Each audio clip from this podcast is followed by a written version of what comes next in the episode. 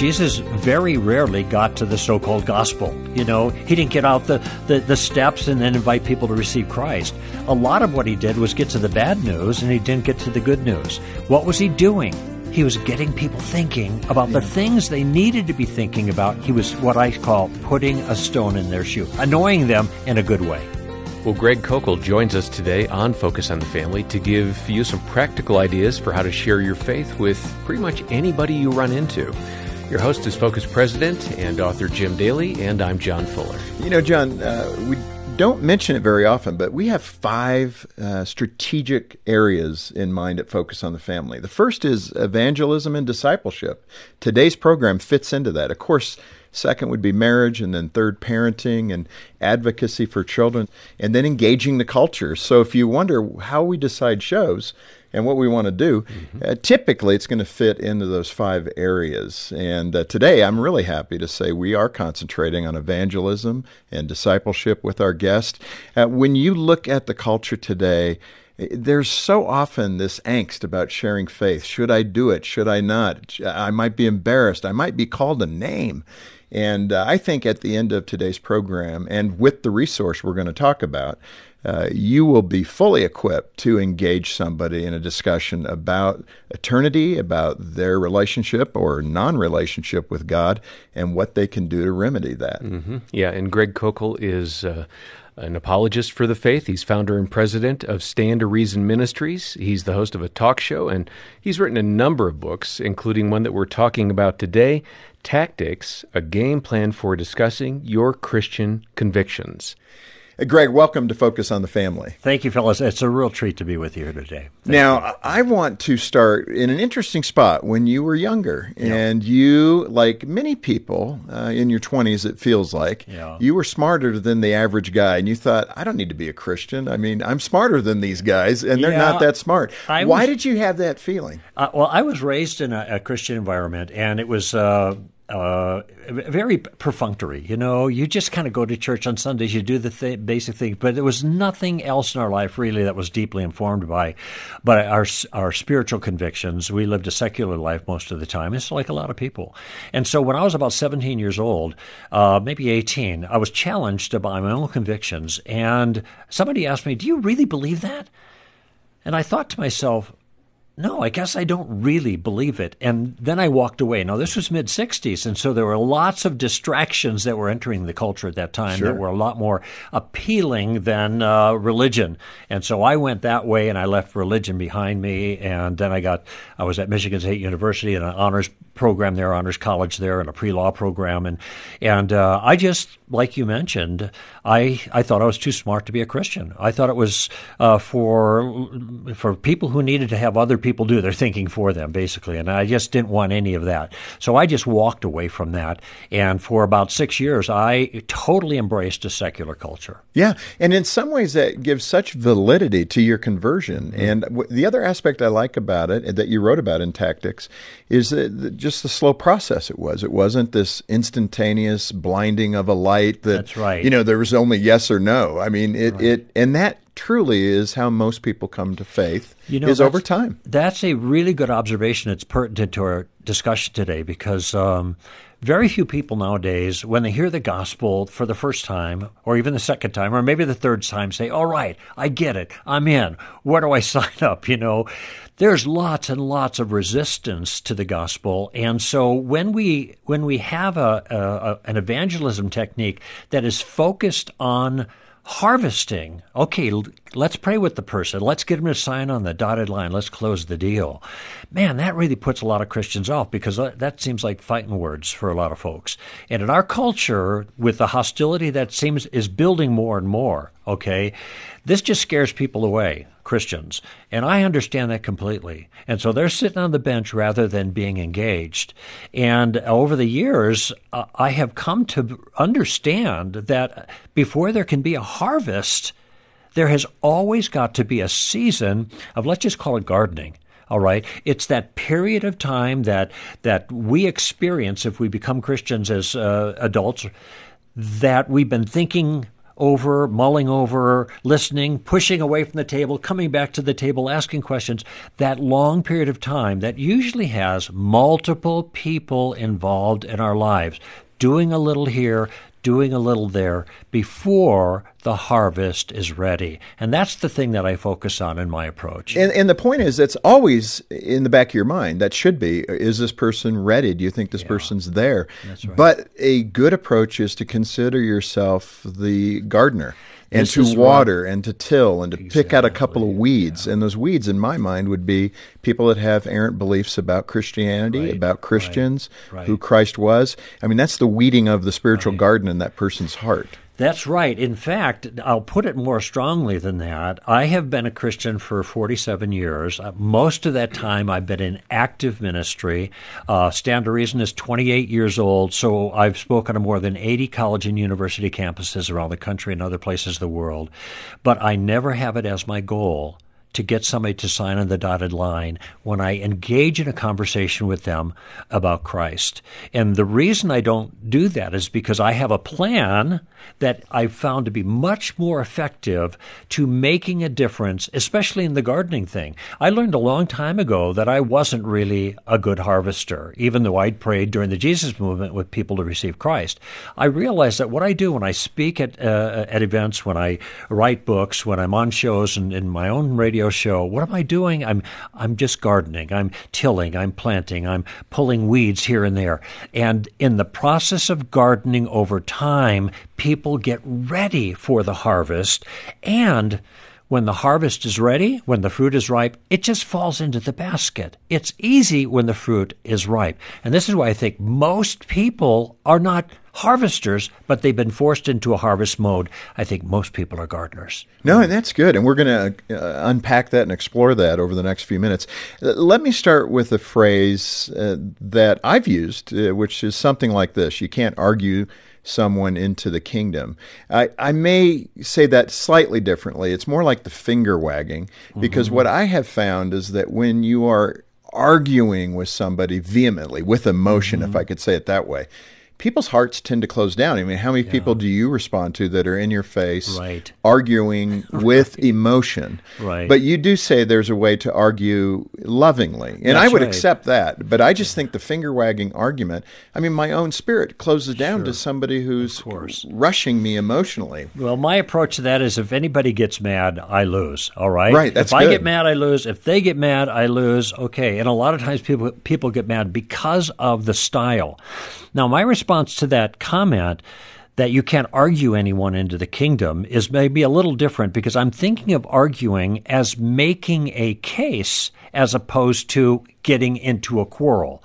If you get in a quarrel, people get mad, they're blocked off. But if you're making the case, offering reasons for it, that's powerful when used by the Holy Spirit. let me ask you in that context, though, how do you refrain from the emotion of making the case? And I think that's key. Yeah. Because uh, unlike the maybe detached attorney okay. who's pleading with the judge or the jury, right that seems very uh, applicable. But when you're in it going, listen, that is stupid what you're thinking. I mean, that's well, not going to work. I know. Listen, I'm chuckling now because I'm at Focus on the Family. And in families, you have discussions that sometimes are tense.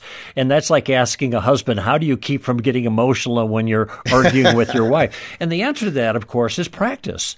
You have failures, you come back to the table, you work it out, you reflect on how you did, because it's not easy. But I've found, though, the more confidence a person has in their view, all hmm. mm. the more courage they're going to have in addressing issues and the more grace they're going to have in engaging people. And this is why apologetics, the, the art of giving answers for challenges or making a case for your view. This is why it's so important for the rank and file Christian to be able to traffic in in some degree, because this gives them the confidence. And when you're confident of your view, you don't have to raise your voice, you don't have to shake your finger at people.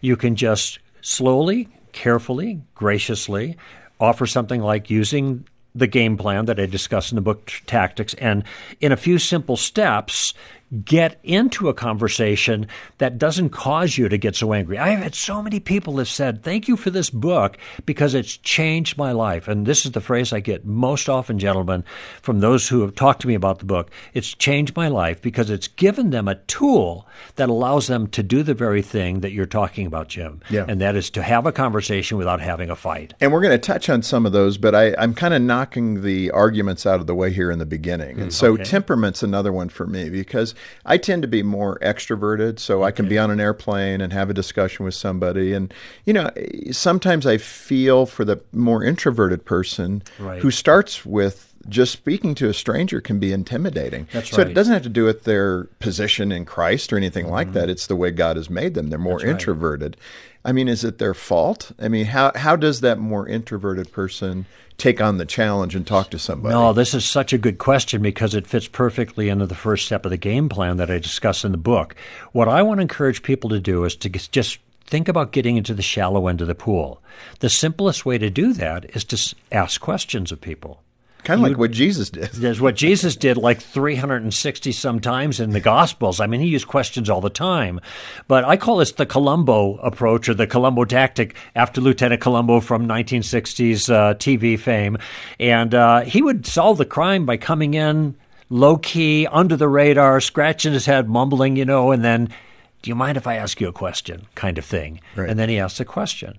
So if we are Christians who want to make a difference for Christ, but we really don't know how to navigate, why don't we just take a few moments, and this is the very st- first step of the game plan, not worrying about getting them to sign on the dotted line, not worry, even worried about getting to the gospel yet.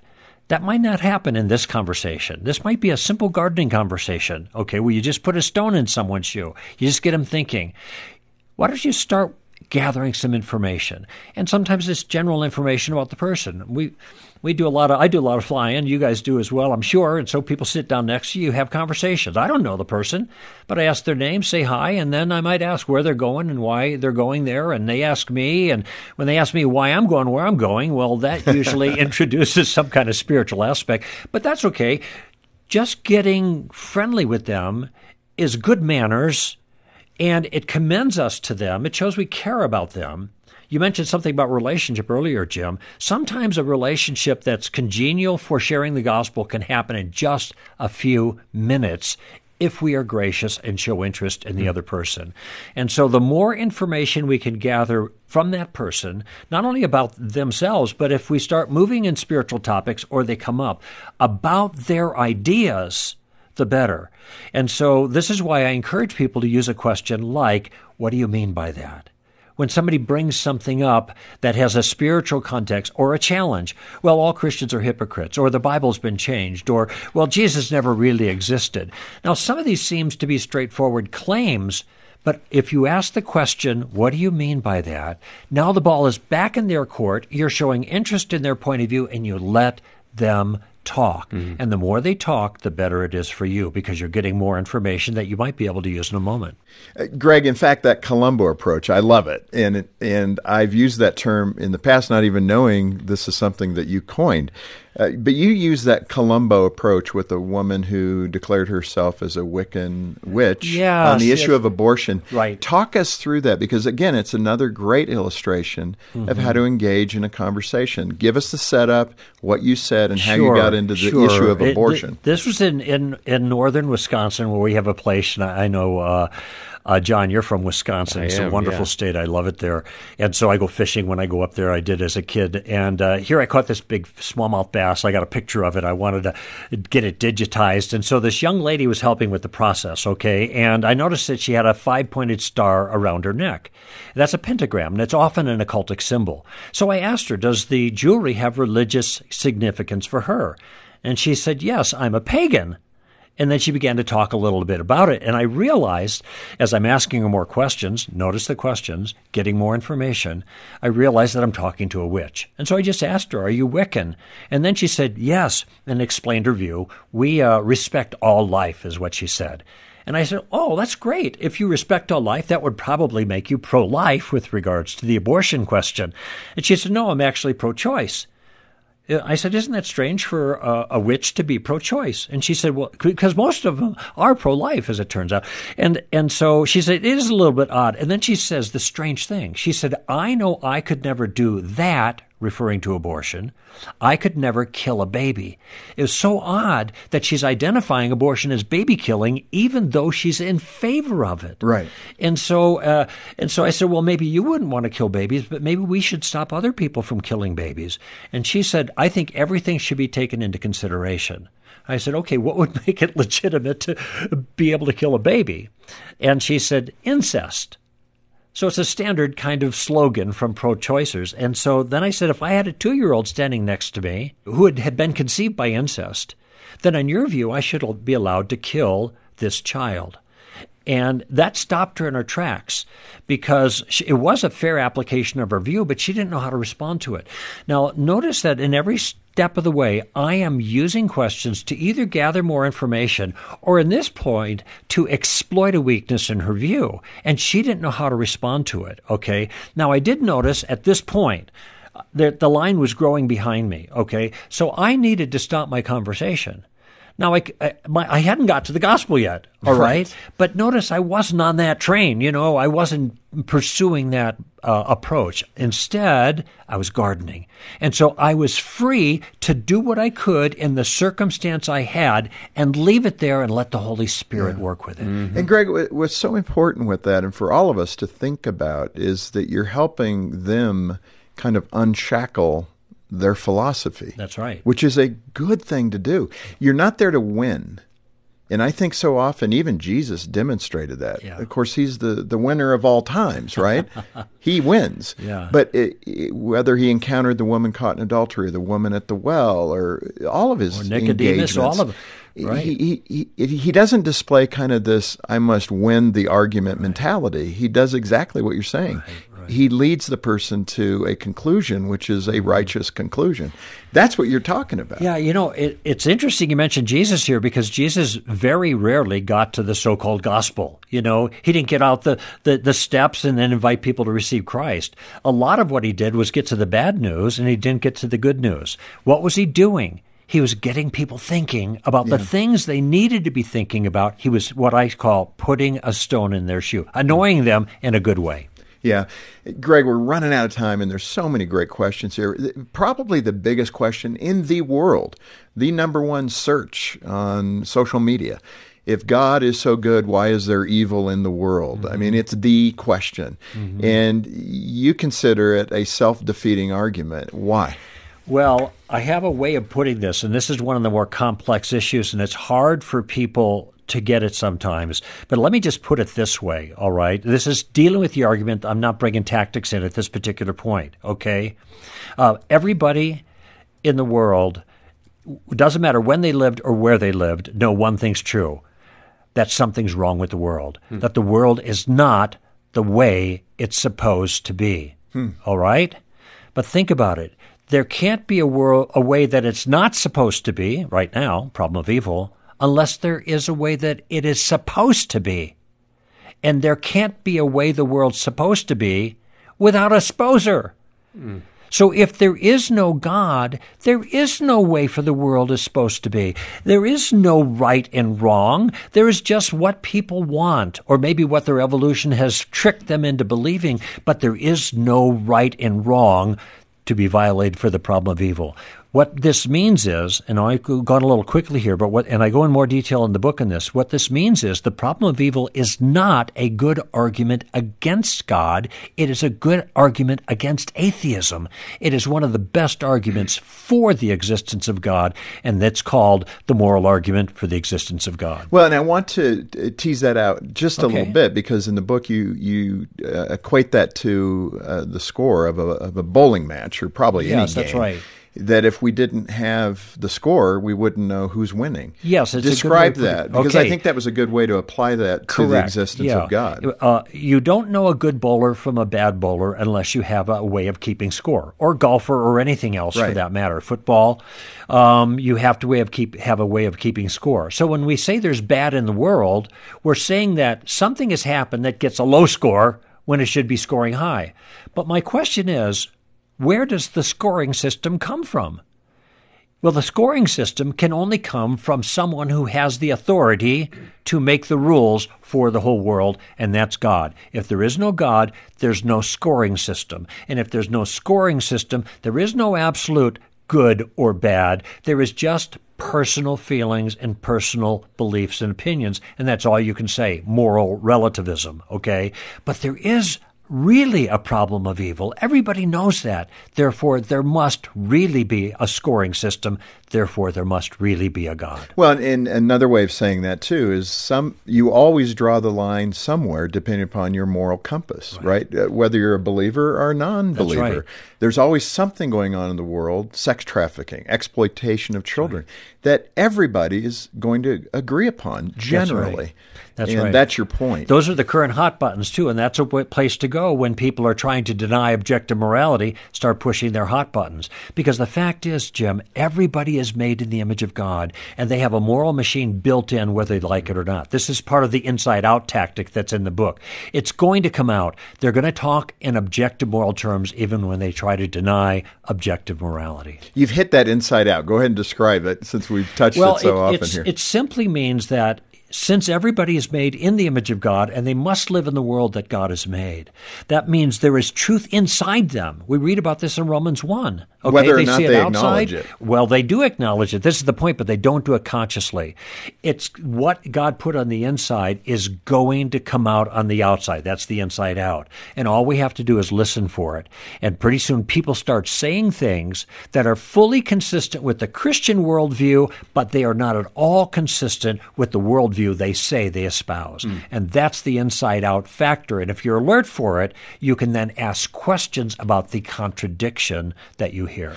Greg, we're right at the end. We have stuffed this half hour with as much. I mean, people are probably scribbling notes. But um, speak to the person who is starting to feel like, okay, maybe I can do this. They've been reserved in their faith, right. but God says to us to go out and proclaim right. the good news to the whole world, so that we don't get a get out of jail free card here. Right. We, you, uh, part of the expectation is we become part of the family of God that we will share that with others appropriately, and that's what I love about what you're doing. But how can they know when it's the right opportunity to start a faith discussion? This is probably the core question. Yeah. Well, this is where I think the gardening concept comes in. And I mentioned earlier, switching metaphors here, getting into the shallow end of the pool. If you use the tactical game plan, even the first two steps, and just start asking questions of people, drawing them out in a personal way, asking, what do you mean by that? If they raise a spiritual issue, a point of view, Ask them the second question How did you come to that conclusion? Now, notice this puts no Christian at any risk of any kind because we're not putting anything on the table. We are just drawing the other person out. But I, I promise you, Jim, and I promise your audience, they will be amazed just by these first two steps, not even trying to make a case, how powerfully the Holy Spirit will use those first two questions of the game plan to get them moving forward and to put a stone in someone's shoe. It's amazing. Yeah stone in their shoe, that's not it. in their forehead. I mean, seriously, that's really important. I yeah. never thought of it that way. That's a good contrast. You can you can uh, take it with you. But uh, Greg, man, this has been so good, and I get excited about this. I don't. It's probably the spirit in me. I love these discussions, and I love the thoughtfulness in which you've done this. You, I mean, you have taught this at Biola. You you're just living it and i so appreciate that example Thank some you. of us you know we're trying to keep marriages together and yeah. help parents be better parents but when you get right down to it this is a critical part of our lives That's is absolutely teaching true. people about who jesus is mm-hmm. and helping them better understand in a gracious in a gracious way. way. so thank you again for being with us. you're so welcome well, I hope that along the way here, you've picked up some great ideas on uh, loving others and sharing your faith and taking a stand when necessary and uh, I think Greg uh, Koukl has done a, an outstanding job outlining uh, how to go about these discussions and conversations. On behalf of Jim Daly and the entire team, thanks for joining us today for Focus on the Family. I'm John Fuller.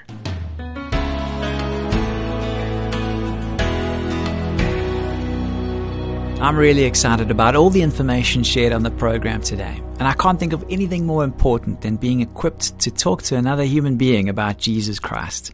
I hope you were encouraged.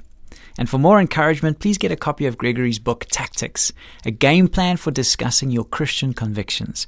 Step by step, you'll learn the tactics of good persuasion and defense, how to identify the tactics of your opponents, and how to build your case patiently and practically.